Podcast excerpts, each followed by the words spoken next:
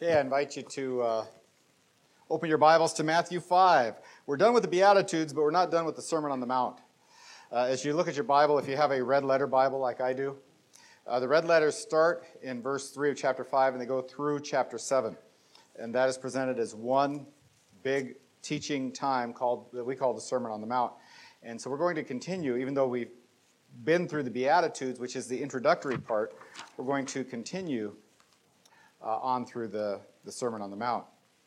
So, as we do this, we're going to look at this section, Matthew 5, 13 through 16. And to introduce that, I'd like to, everybody knows the camping adage, right? The, the leave it better than you found it thing. Really, really good advice. And boy, it's, it, isn't it really annoying how many people don't? And it's so frustrating. You're out, you're out and you, know, you go up to Harrison Lake, which I have stories about Harrison Lake and my car that broke down and I had to walk up and down and up and down because I was the speaker. So I had to be up there. But my car broke down and I had to be in town. it was not fun. Anyway, uh, I was younger then because I would not do so well. Anyway, wouldn't it be horrible to go up there and find trash? It's like, you've got to be kidding me. What's wrong with you people? Leave it better than you found it. It's, it's good policy, and I wish more campers paid attention to it but it is also a good statement for life. We come into this world, we leave the world. Let's see what, if we can't leave it better than we found it. Now, as I say this, I, I, I have a little bit of cringing because I feel like I'm setting up a really good uh, liberal church message. about, about the environment. And I'm not saying we should trash the environment. We should be responsible for the environment. Let me tell you something. A good person does not trash the environment, but, I'm not, but that's not at all what I'm talking about. I'm not talking about leaving this world uh, physically trashed or physically better. I'm talking about leaving this world spiritually better, leaving this world a better place. This world should be a better place because you are here. Uh, there are far too many people who, whose main goal in life is simply to get what they can out of it, and they don't care how much trash and debris they leave behind or how much damage they do. We don't need more people like that. Uh, and, and we don't need to be people like that. We need to be the kind of people who leave it better. You were put here for a specific purpose, and you are were put here to make it better. Uh, this is not an environmental message. This is a moral message. It is a spiritual message. It is not about the planet. It is about the people. You are to leave people better than you find them. You are to live your life in such a way that people who see you living your life are moved toward God because of what you do.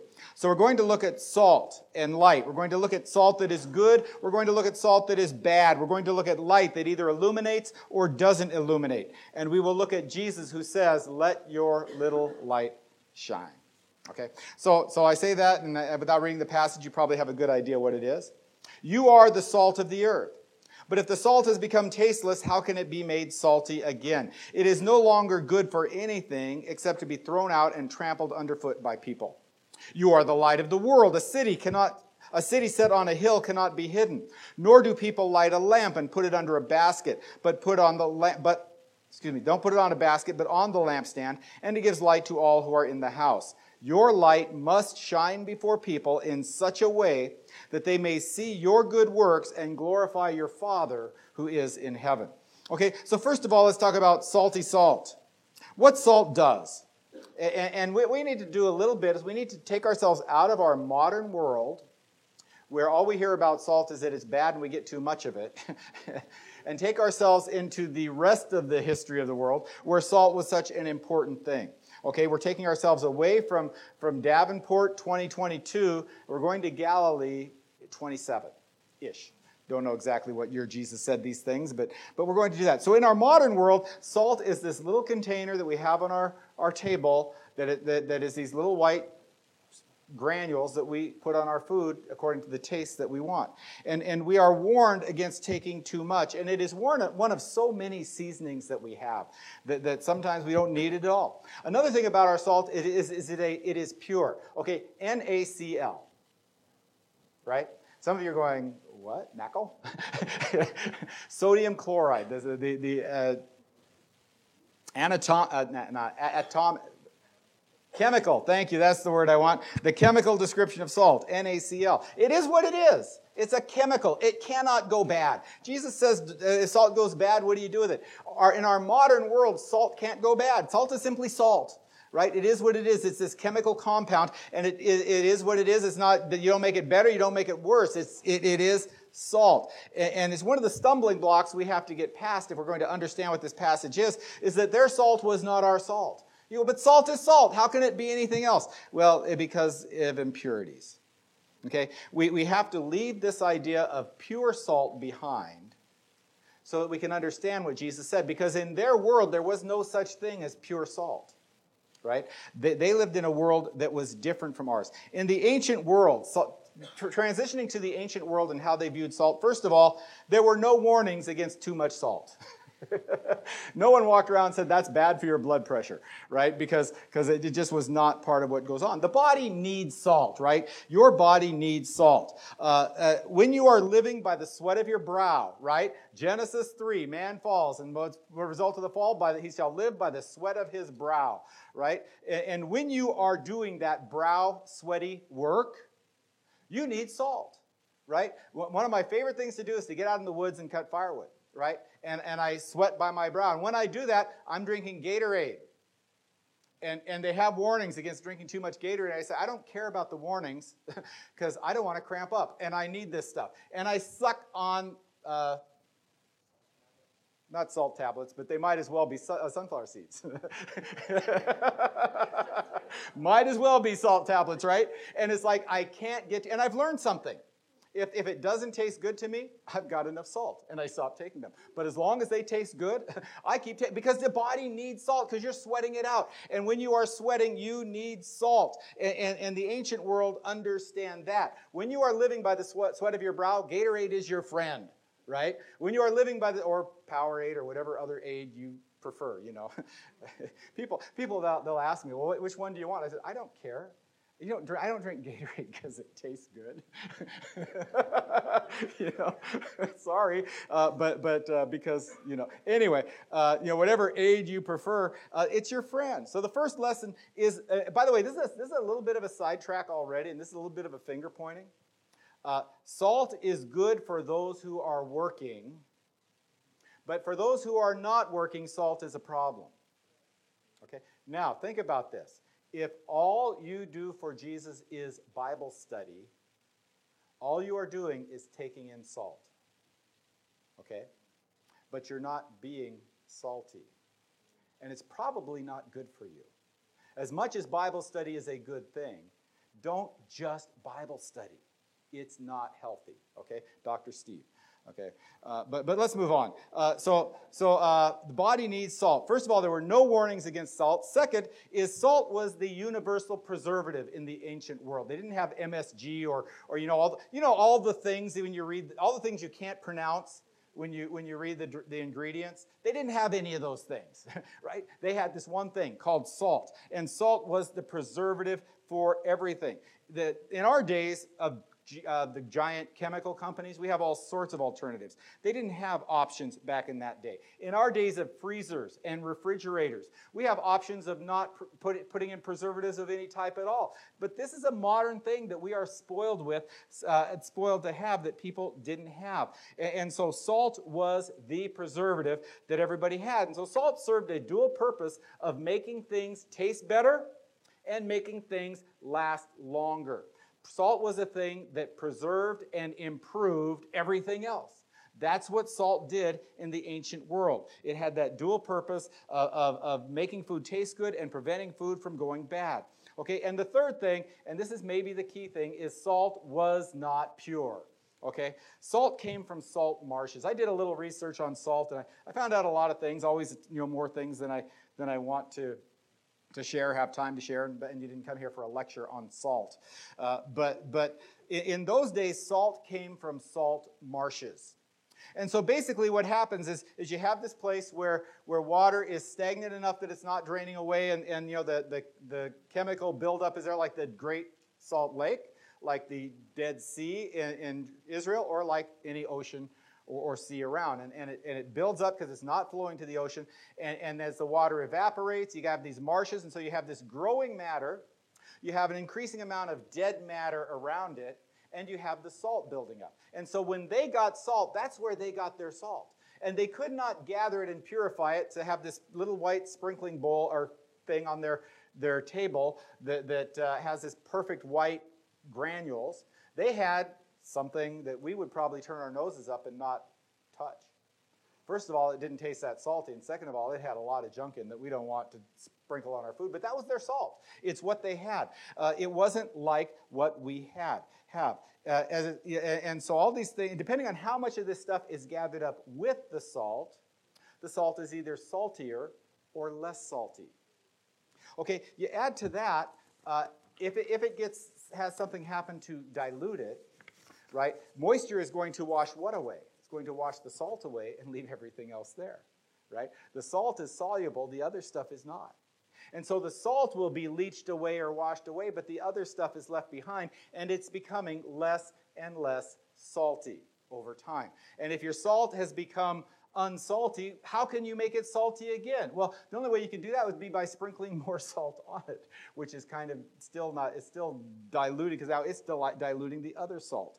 Uh, it, it's a negative thing. Uh, and, and one thing they found that this once salty material was good for. It was really good for, for paving. it was really good. You know, it, it, it, it, would be, for instance, you know how the, how, remember the story where the four guys uh, dug through the guy's roof to, to let the friend down. It was good for roofing material. It was, it was good, it formed a kind of a pavement kind of thing. It was really good for something like that. And so I'm not saying like, like so in somebody's house with their little salt container, they would take that and use it for the road. But in the place where they brought up all the salt material, you know, that, that lot where they had all the salt material, and, and people would go there to buy salt from the salt merchant that would be out there. It's exposed. They didn't have modern tarps. They didn't have anything. As the rain came, eventually became worse and worse. And finally, when they're done, done being good for anything else, they would take it out and they would use it literally for paving material. Right? And so there was nothing, when the salt has lost its saltiness, it's good for nothing but to be thrown out and trampled underfoot. Okay? Now we have this grasp of what salt meant in their day. Okay? And now that we have this grasp of what salt meant, we can see what it means to us, okay?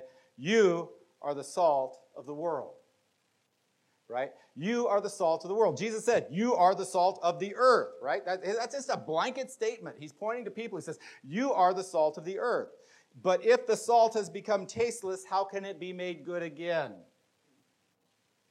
If you have lost your saltiness, what can we do with you? And, you know, praise God, you know, uh, but thanks be to God through, through Lord, our Lord Jesus Christ, because he can make us salty again, but it takes him. You are the salt of the earth. The world needs you. You preserve the world. You make the world better. That's what it means to be the salt of the earth. Is you are you you have a job to do, and, and by whatever means, because we don't all do this the same way, because we aren't we're, we're not all little perfect white crystals, right? Some of us are rock salt or, or whatever it is, you know. Uh, and and uh, uh, anyway, uh, here's the question How salty are you? Meaning, how good a job do you do of making the world better around you? How good a job do you do of preserving the world about you, around you? Are you a salt? And, and, and here's a follow up question. This, this is, you know, some of these things I go on, it's like I'm preaching, I'm, I'm, I'm writing out my notes because, you know, I'm, I'm working on this, I'm writing out my notes. I've got, you know, for this particular one, I had books everywhere. It's funny, this, the, the, it seems like a straightforward, easy message, but I had books everywhere. And, and uh, I'm sitting here and I look at this and I go, I don't actually have a conversation with God. Like, He doesn't say, yes. I'm going, really, God? Do you want me to say this? Are you as salty as you used to be? See, this is this, this part of the message. Some of this is for, for brand new Christians and everybody, but some of this is for those of us who've been Christians for a while. Are you as salty as you used to be? Did you used to be? Can you, can you look back and say, man, I was, my walk was awesome five years ago? What happened? What happened that your walk was awesome five years ago, or 15, or 50 years ago? That it's not awesome now. And why do you have to look back that far? And I, it's like, uh, that's, by the way, that's a really, really scary question to ask of someone else. It's a scary question to ask of yourself, but it's, in my mind, scarier to ask of someone else because uh, I'm looking at you, but you're looking at me. and, and I have to ask myself that question Am I as salty as I used to be? Have I been diluted in my saltiness by other priorities, by the busyness of life? The parable of the sower, staying in Matthew, just moving ahead eight chapters to Matthew 13. The second soil is explained this way. And, and if you're not familiar with the parable of the sower, it's the third soil. Uh, you know, you can, you can read it later and, and pick up the details. But just this one, Matthew 13, 22. And the one sown with seed among the thorns, this is the one who hears the word, and the anxiety of the wor- world and the deceitfulness of wealth close the word and it become or choke the word and it becomes unfruitful. Anxieties of the world, deceitfulness of wealth, fear and greed. In Steve's basic English. Fear and greed stop us from being who we ought to be diluting our faith. And, and I'm going to come back especially to the fear uh, as we go, go on in this. Diluted by fear. Why, why would I say especially by fear? Because look at the context. I mean, when, when, I, when I look at my Bible, at the beginning of chapter 5, it says Sermon on the Mount, the Beatitudes, and between 12 and 13, it says disciples and the world, and it's like it ends one thing and closes, opens another. But when this was written, it says, Blessed are you, who are those who have been persecuted for the sake of righteousness, for theirs is the kingdom of heaven. Blessed are you when people insult you and persecute you and falsely say all kinds of evil against you because of me. Rejoice and be glad, for your reward in heaven is great. For in the same way they persecuted the prophets who are before you. You are the salt of the earth, but if the salt has become tasteless, tasteless, how can it be made salty again? And it's in the context of talking about persecution. And he says, if you've lost your saltiness, what's that saying? If you pull back to protect yourself.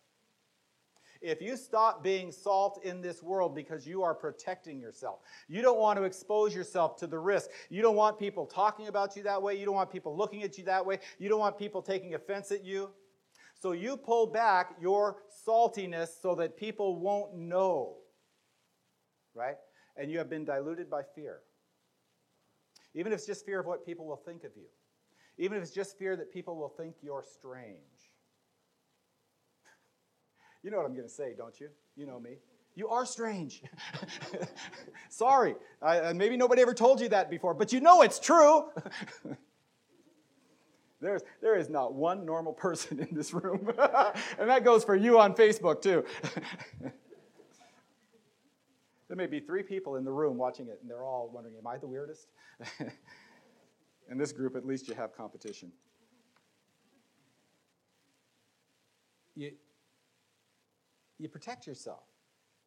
There's some advice in Ecclesiastes. Now, you have to, you have to read Ecclesiastes understanding the book. Because Ecclesiastes is the book where Sol- Solomon wrote about the wisdom of the world under the sun, right? And, and it starts out with this phrase meaningless, meaningless, everything is meaningless. Okay? And he goes through, is it 13 chapters? Or is it 14? 12. 12 chapters of this meaningless world. And then he finally comes to the conclusion fear God. That's what gives meaning to the world. But along that way, there's a lot of really worldly advice. And among this worldly advice is, is uh, Ecclesiastes chapter 7, verses 16 to 18. And I, say, I, I explain that because if you don't understand that about Ecclesiastes, you can read this and walk away with the wrong message. Okay? This is worldly advice, it is not godly advice. Okay? Ecclesiastes chapter 7, verses 16, well, just verse 16. Do not be excessively righteous, and do not be overly wise.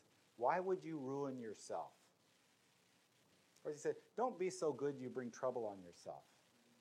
Don't bring so, be so good it causes you problems. Just be good enough, and everybody will like you. Be just good enough and, and you can get by just fine. That's the advice of Ecclesiastes for, for success under the sun, for success in this world. You want to succeed in this world? Just be good enough. Just be righteous enough. Right? Not too much because that you don't want to rock the boat. You don't want to be that curve breaker. Amy Colvin. Oh, sorry. sorry, Amy gets really good grades in school.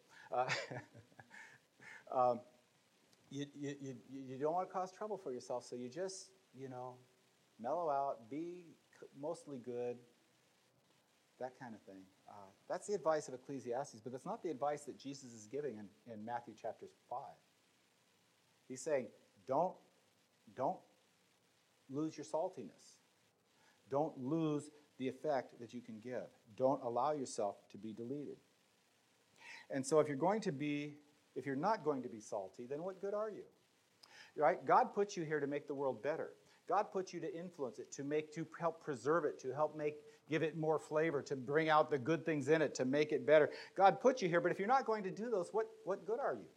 What, what can He do with you? And, and uh, He gives a suggestion. Maybe we can use you at the landfill. Wow.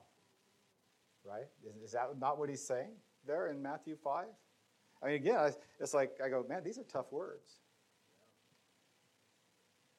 It is no longer good for anything except to be thrown out and trampled underfoot by people. You can benefit the world that way. Not a very flattering picture.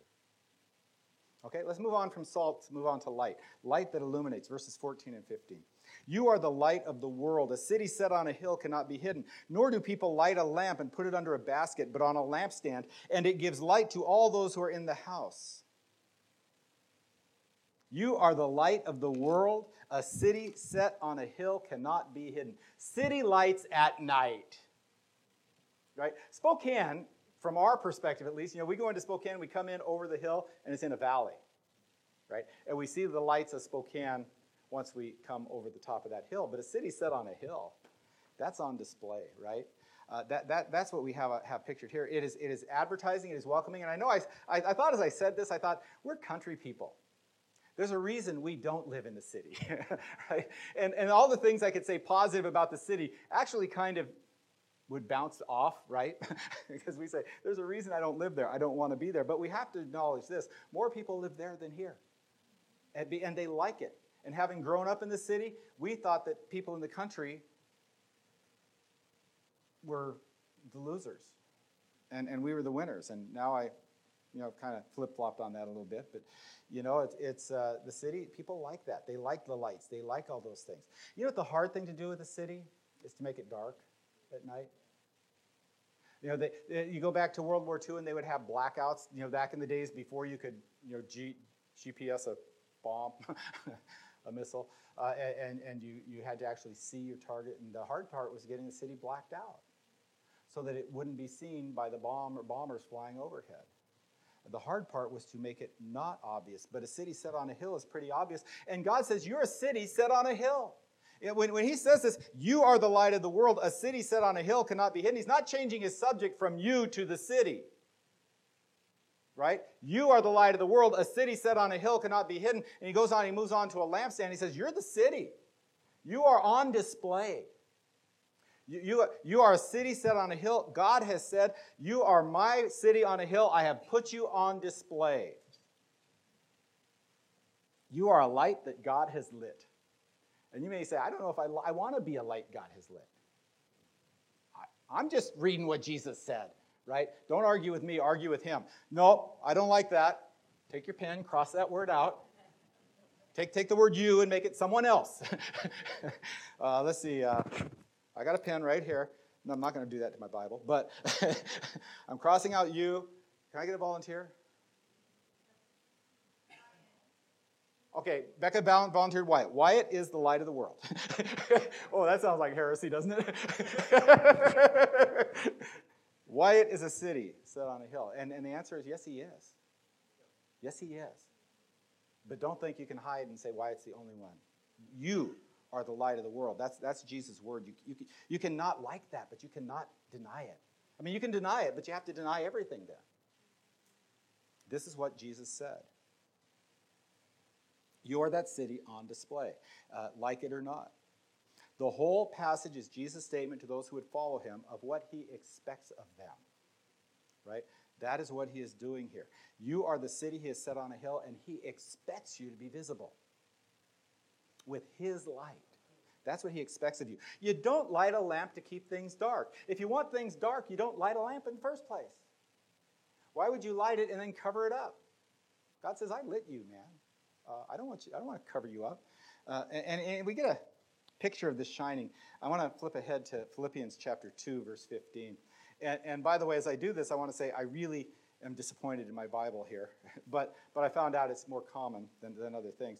Philippians 2, verse 15, well, verses 14 and 15.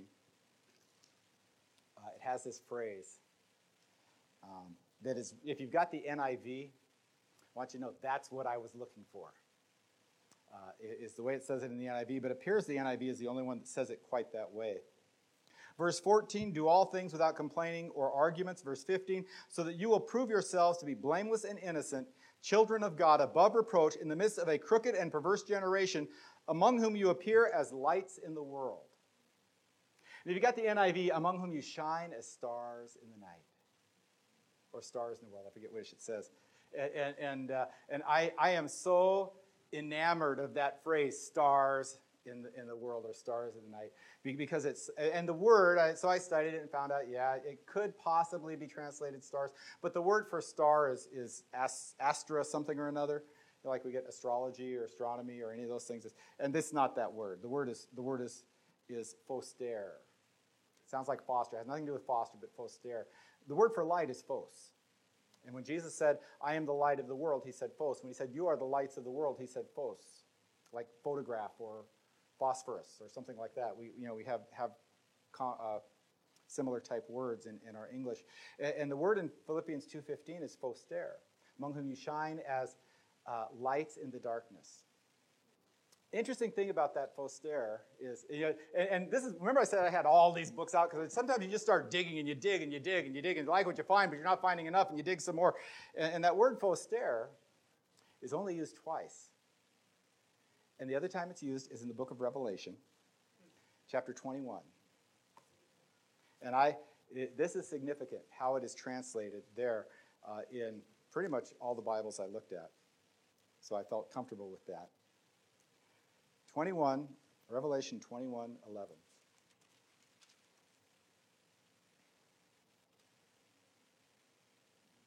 He's describing the new Jerusalem coming down out of heaven. Verse 10 And he carried me away in the Spirit to a great and high mountain, and showed me the holy city, Jerusalem, coming down out of heaven from God, having the glory of God. Her brilliance was like a valuable stone, like a stone of crystal clear jasper. So he's describing the new Jerusalem coming down out of heaven, and he talks about its brilliance, and brilliance is the word. Brilliance is the only other time that word is used. Wow. Among whom you shine as brilliance in a world. If, brilliant, if that's the translation, it's the translation, right? We, we are not just to shine, we are to be bright. we are to shine brightly for God. And, and, and that's that word phoster. And, and, and it's phos, the light of the world, but it's phoster in Philippians 2.15. Among you appear as lights in the sky or shine like stars in the sky and, and we find this. God wants you to shine brilliantly for Him. You are the light God has set in the world to give light to the world. And, and, we, and, and, and remember, I said that sounded like heresy. We say Wyatt is the light of the world. Well, you know, because we go, what? Jesus is the light of the world. That was our scripture reading. John 8 12, Jesus said, I am the light of the world.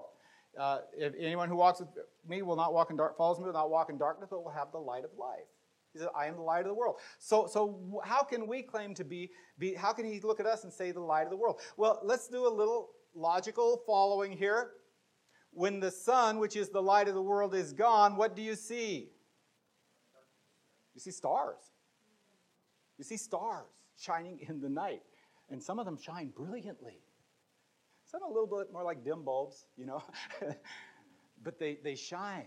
And when the sun is gone, you see the stars. Well, guess what? Jesus is not walking on this earth right now. But who is? And what does he call us to do? And we, sh- we become the light of the world. And the absence, it's not like Jesus is not here. We know he's among us, but you know what I'm saying too.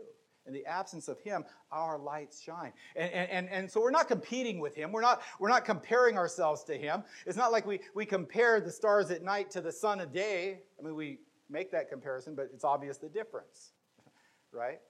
Uh, and, and he is the light of the world, but he tells us, You are the light of the world. And, and, and it's not a contradiction, it's just uh, a different situation, a different circumstance. And we are called to be the light of the world. So the question you might ask is well, then how do I shine? How do I do it? Well, it's really easy. Let your light so shine before men that they may see your good works and glorify your Father who's in heaven. The answer is your good works. Your good works glorify your Father. Well, good works like what? Well, context is everything, is it not? Uh, let's look. Poor in spirit, mourn, gentle hunger and thirst for righteousness, merciful, pure in heart, peacemakers, not being stopped because of persecution. Do you think, let's take the word shine out for a minute, because shine is a strange word. It's like, okay, I'm not sure what that means. Let me try this stand out. Does the person who lives like that stand out? Abs- put him in any context, anywhere on this planet. That person stands out. And people say, why is he like that? And before long, they find out because that guy's a Christian. Well, I've met a lot of Christians. I've never known one like him. But that guy stands out. I'm not making fun of Christians who don't shine. I'm saying the one who does this truly stand, stands out. He, and that, what do we call it? That's shining. He stands out. He shines. So let's take it away from the direct context. Let's try this one love, joy, peace, patience, kindness, goodness, faithfulness, gentleness, self control. Fruit of the Spirit. Person who lives with those characteristics stands out. Uh, because, because most of us are not like that. Or, or let's just make it really simple. Let's say good, reliable, honest. Go, whoa, where'd you find that guy? Right? You find a mechanic who's good, reliable, and honest. What do you do? That's right. you say, I found my mechanic because he's good, reliable, and honest. And, and, and, people say, Really? You found a mechanic who's good and reliable and honest? Where? Who is he? Can I go to him? right? Because he stands out for such simple things. He stands out. There you go. uh, Jeremy, where is he? Okay, Jeremy, uh, you owe us about 1995 for that plug. So no. uh, you know what? When, when you start realizing that, letting your light shine is actually easy. It's actually easy. Just be good and don't hide the fact that you're a Christian. And your works speak for you far better than your words ever do. Because have you ever known somebody with really good words but a bad life? Far more effective is a person with a really good life and, and, and not so many words. And if, by the way, you have the gift of words and you can do both, then awesome. But you can, we can all live that good life. What we're seeing here is not the kind of evangelism that has someone knocking on doors and saying, Hey, have you heard about Jesus? Let me tell you about Jesus. I've got this little pamphlet that tells you, you know how to find Christ. Uh, this isn't what we're seeing here. We're seeing a whole different thing. We're talking about the, the witness that is lived out over years or week, week, weeks, months, or years to your neighbors. The people who see you regularly, your coworkers, right? The people in your town, the people at the store, the people, the people who know that, that if you accidentally uh, find, go, go home and find out that you took a milk that you didn't pay for, you're going to go back and pay for it. You go, but, but wait a minute, milk's expensive. I got free milk. Well, okay, if you want to do that, you can. But, but if you go back and pay for that milk, your light is shining and you're making a difference. And, and, and, and whether they say anything or not, there's something in their mind going, this person stands out. What is it about them that stands out? And you are shining for Jesus? And that answers the question how. The better question is why wouldn't you? Why would you not shine? And we're back to that context of persecution. Because you're trying to avoid that persecution that Jesus talked about. And it's not, it's not by accident that this follows that. Right? It's not by accident that, that this about the salt of the world and losing its saltiness and light hiding itself under a bushel follows a statement about persecution. Because to avoid persecution, even, even to avoid somebody thinking badly about us or that we're odd, we Well, and I, by man, I've got a whole bunch of fingers pointing back at me on this. We hide who we are. We hide who He is. And we go back to Ecclesiastes. Don't be too righteous. Don't be too wise. Don't cause trouble for yourself. Just put that under wraps a little bit. But if you back it off to make it easier for yourself, you're covering up your light. Okay, you know, think about this. I have, I like, I like the lamp with the three, three bulbs. I mean, the, the bulb with the three, three things. So that depending on what I want, I can get a dim light or a medium light or a bright light right? I like a light with a dimmer switch sometimes in some settings, not all, but some. And, and, and I'm, doing this because I have a slider, you know, but you might have the one with the, the dial, or maybe you can just you know, pull out your phone and go, Siri, dim the light. or whatever it is you do. I like the one that I can control like that. But how would you like a light that chose for itself how light it wanted to be? Right? It says, you know, I don't feel like shining right now, so I'm going to just dim myself and you're trying to read a book, right? Or yeah, that's what we are. When we start saying, I will shine this much, and God says, But I didn't put you there to, to, to hide you, I put you there to shine. I put you there to give light. Uh, Jesus is saying, uh, what Jesus is saying here is don't shine at the brightness you want, but at the brightness God wants. The, the, the, there, you know, there's a lot of ways to make a difference in this world. And there are a lot of ways to leave it better than you found it. Jesus wants us to make that spiritual difference and to leave it spiritually better. He wants us to make it make the people better. He wants us to be announced. He wants us to be living advertisements for God. That's what he wants us to be. We can do that or we can quench that. Okay? The message of today is don't quench it. If you try to live your life as a testimony that stands out for Jesus, here's, here's the promise your life will stand out for Jesus. You, you can't fail at that. You, you can fail at everything. You can, you know, I don't know if you ever feel like a utter failure or just an, a, a goof, for lack of a better word. Because I do often enough. But you cannot, if you're trying to stand out for God, you cannot fail to do so. And so I want to challenge you to do that. Let's close in prayer. Father God, I ask that we take our, our lights and we let them shine. Father God, I, take, I ask that we be salt that makes it better around us, that preserves the things around us, that brings out the, the flavor of the world around us. That, Father, that we do the things that attract people to you, that we do the things that win people for you. Let us be those living advertisements of Jesus Christ that you want us to be. I pray in Jesus' name.